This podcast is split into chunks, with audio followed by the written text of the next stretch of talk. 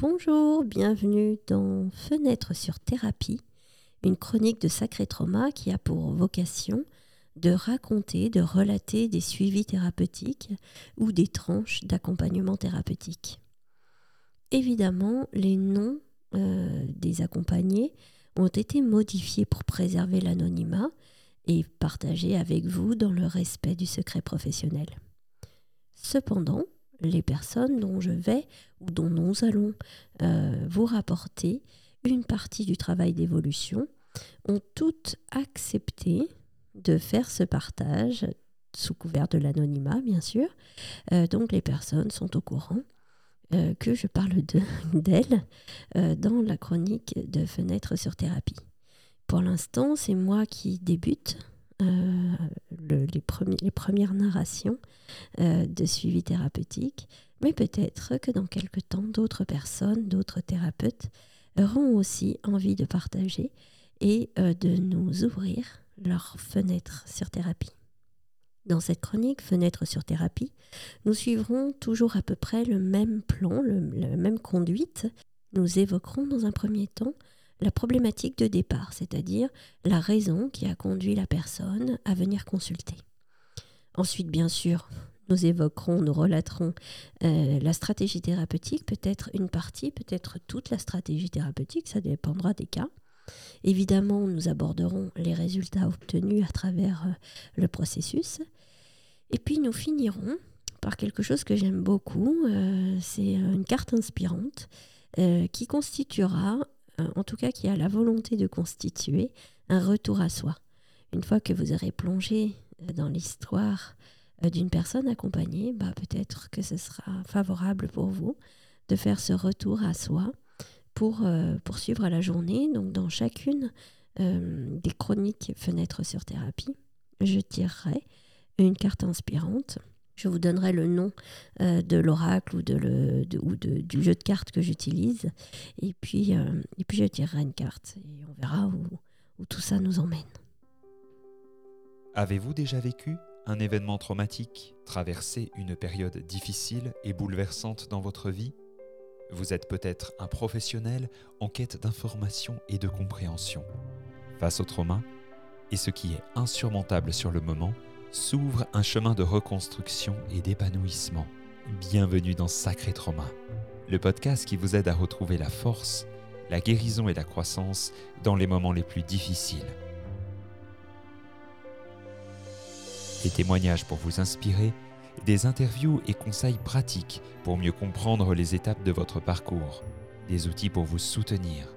Avec simplicité et profondeur, Sacré Trauma vous offre une nouvelle perspective sur ces événements déterminants de votre vie.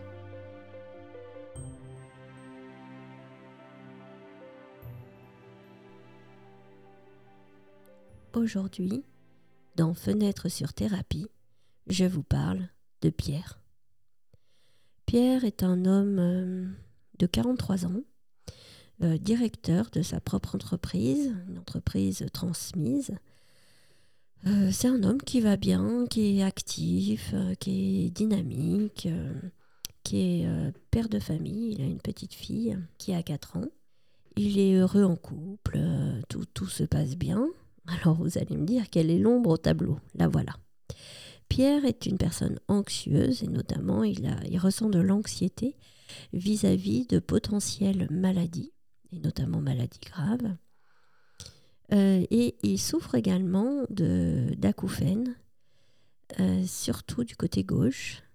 Et on repère chez Pierre, hein, comme c'est un homme jeune et dynamique, on repère quand même, dès la première consultation, un, sympathique, c'est-à-dire euh, un potentiel d'action, un potentiel dynamique un peu au-dessus de la norme. Ça, ça va être intéressant pour nous pour la suite.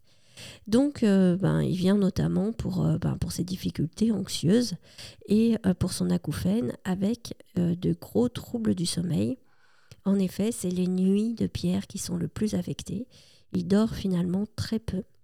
Il se rend compte que son organisme se fatigue dans le manque de sommeil et le manque de récupération puisque ben, puisque voilà, puisqu'il a un métier qui lui prend beaucoup d'énergie Et puis une vie de famille, une vie sociale qui en prend aussi beaucoup et il mériterait de dormir certainement beaucoup plus.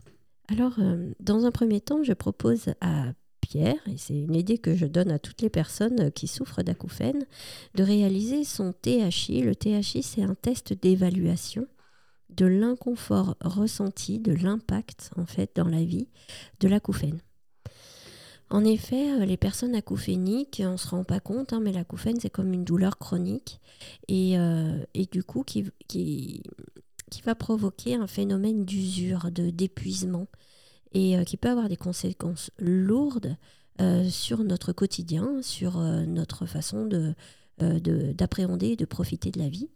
Et le THI sert à ça, en fait, il va nous permettre d'évaluer l'inconfort, l'impact inconfortable de l'acouphène sur notre vie du quotidien. Ici, donc pour Pierre, et donc je lui fais faire ça en autonomie, hein, vous tapez euh, THI acouphène, test acouphène sur Internet et vous allez pouvoir le faire. Et donc à la deuxième séance, il revient avec un THI à 2 ce qui constitue un impact très modéré euh, de, de, l'acouphène sur sa vie de tous les jours. Ce qui est déjà plutôt rassurant, c'est que finalement, ce n'est pas l'acouphène qui le, qui le pénalise euh, le plus dans sa vie. Du coup, euh, on met en place une stratégie de, gestion de l'anxiété. l'anxiété, c'est un, une projection dans le futur. Donc la stratégie pour gérer l'anxiété, c'est de, de revenir systématiquement dans le présent, c'est-à-dire euh, constituer, créer des zones de concentration intense sur ce qu'on est en train de faire. Donc il y a des exercices, tout un tas d'exercices, hein, des techniques, euh, notamment des techniques de respiration.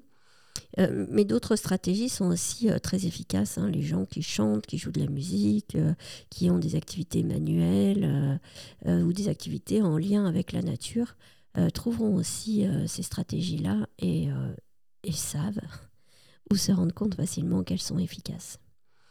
Et puis assez vite, en fait, euh, lié aussi à ce sympathique, le, sympathique, on en a déjà parlé dans d'autres podcasts, c'est un état euh, impulsé par, notre système nerveux et c'est un état actif. Et donc actif, et on voit que Pierre, là, dans son anxiété, il met en place beaucoup d'actions. Il voit euh, trois ou quatre thérapeutes différents, euh, il cherche sur Internet euh, des, éléments de compréhension, des éléments euh, de résolution. on voit qu'il est très dynamique, qu'il est, qu'il est proactif, j'ai envie de dire même presque trop. Et en effet, quand je lui fais le reflet de ça, c'est-à-dire que je vois de lui à quel point il est proactif, face à ces problématiques, bah en effet, il trouve lui aussi qu'il en fait beaucoup et il trouve globalement, en prenant un peu de recul sur ce reflet, que dans sa vie, il a tendance à en faire beaucoup comme ça. Il a tendance à être un petit peu sur tous les fronts, euh, un petit peu à vouloir faire bien tout le temps, euh, en tout cas du mieux qu'il peut. Et ça, c'est ça, c'est assez symptomatique de, traumatismes qui nous ont conduits à nous mettre en action. Et les deux actions, ce qu'on sait du sympathique, hein, les deux actions de, base, dans le, trauma, ben, c'est la fuite ou le combat. Ici, on ne sait pas trop hein, si c'est de la fuite ou du combat. En tout cas, on ne sait pas encore. On va découvrir un peu plus tard. Et déjà, il commence à faire des liens avec, euh, avec son enfance. Euh, sa maman qui lui dit quand il a une dizaine d'années qu'il est très émotif, peut-être plus que la normale. Donc voilà, il commence à s'interroger un petit peu sur, sur ce qui s'est passé dans son enfance. Et puis, euh, on avait, euh, lors de la première séance, compris qu'il y avait eu un, bah, un événement euh, lourd dans son enfance, qui est un accident de moto de son papa, lorsque lui avait 4 ans. Donc quand il avait 4 ans, il était encore fils unique. Et son papa a eu un accident grave de moto qui l'a conduit à être hospitalisé pendant assez longtemps. On se rappelle plus trop combien de temps, mais en tout cas assez longtemps. Et moi, tout de suite, quand j'apprends ça, je me dis que là, il y a un espace traumatique euh, potentiellement important où euh, un petit garçon comme ça, qui du jour au lendemain perd son papa, parce que un petit garçon de 4 ans, quand son papa rentre pas le soir, il a le sentiment d'avoir perdu, en fait.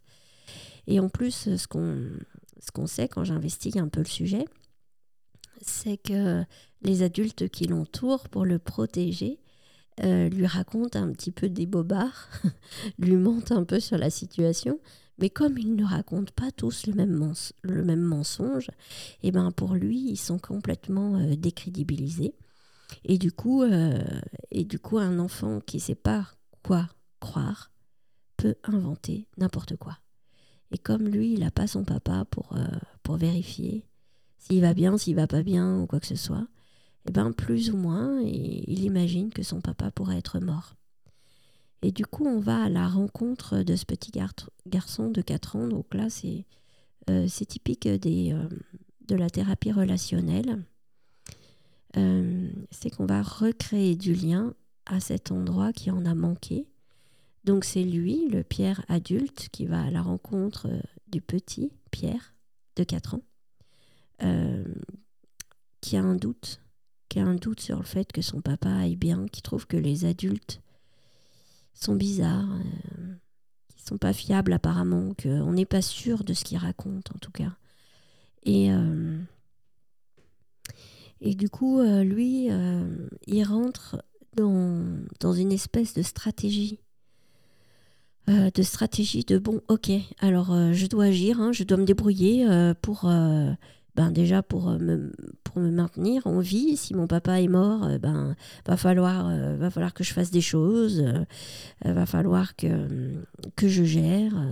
C'est là où en fait on voit que le, dans son système nerveux, le sympathique est réactif et il se met à gérer un peu comme si son papa n'était plus là.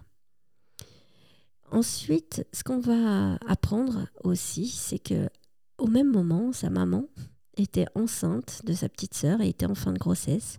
Et sa maman est partie accoucher, alors même que son papa était encore hospitalisé. Donc il s'est retrouvé, ce petit garçon, avec ses grands-parents euh, et avec chacun de ses parents dans un hôpital différent. Tout ça n'a pas duré longtemps, sans doute, mais le peu que ça a duré, ça a été extrêmement déstabilisant pour lui où finalement, à 4 ans, il vit un peu comme si il avait perdu ses deux parents. Donc ça, on le découvre hein, petit à petit et on, va à la rencontre à nouveau hein, de ce petit garçon. Et là, euh, ce petit garçon, petit garçon qu'on rencontre à ce moment-là, c'est un petit garçon qui a déjà construit un petit peu la croyance que euh, tout peut basculer dans sa vie et qu'il est nécessaire de savoir se défendre, qu'il est nécessaire de savoir agir, de savoir se protéger, de savoir anticiper, de savoir euh, réagir, etc. On voit là à nouveau du grand sympathique en lutte contre l'adversité, avec même des stratégies extrêmement mignonnes. J'ai envie de vous partager ça parce que ce petit garçon, euh, en discutant, en allant à sa rencontre et euh, en discutant avec lui, on, peut, on lui demande au bout d'un moment, s'il a quelque chose sur lui euh, pour l'aider. Et il nous montre un pistolet dans un holster comme, euh, comme les policiers. Et il a ça contre sa peau, contre la peau de son thorax. Euh, parce qu'il a, il a du mal à faire confiance, parce qu'il a besoin de se protéger lui-même, parce qu'il ne sent pas que les adultes sont capables de le protéger. Ici, on mesure à quel point l'espace traumatique euh, se, crée un petit peu en boule de neige. On part d'un endroit et boum, ça se met à rouler et ça grossit, ça grossit, jusqu'à devenir euh, ben, beaucoup plus traumatique que ce qu'on avait pensé au départ. Euh, pour vous parler aussi de, de, Pierre, c'est que lui, donc comme on l'a vu avec son grand sympathique, il met plein plein de stratégies en place. Donc il va voir aussi une kinésiologue, il s'achète aussi euh, un instrument euh, numérique pour euh, enregistrer son sommeil, qui lui fait d'ailleurs un grand rapport détaillé de son sommeil, etc. C'est vraiment quelqu'un qui se donne les moyens de changer. Donc, donc voilà, entre l'accompagnement qu'il qu'il suit avec moi et puis tous les autres accompagnements qu'il met en œuvre.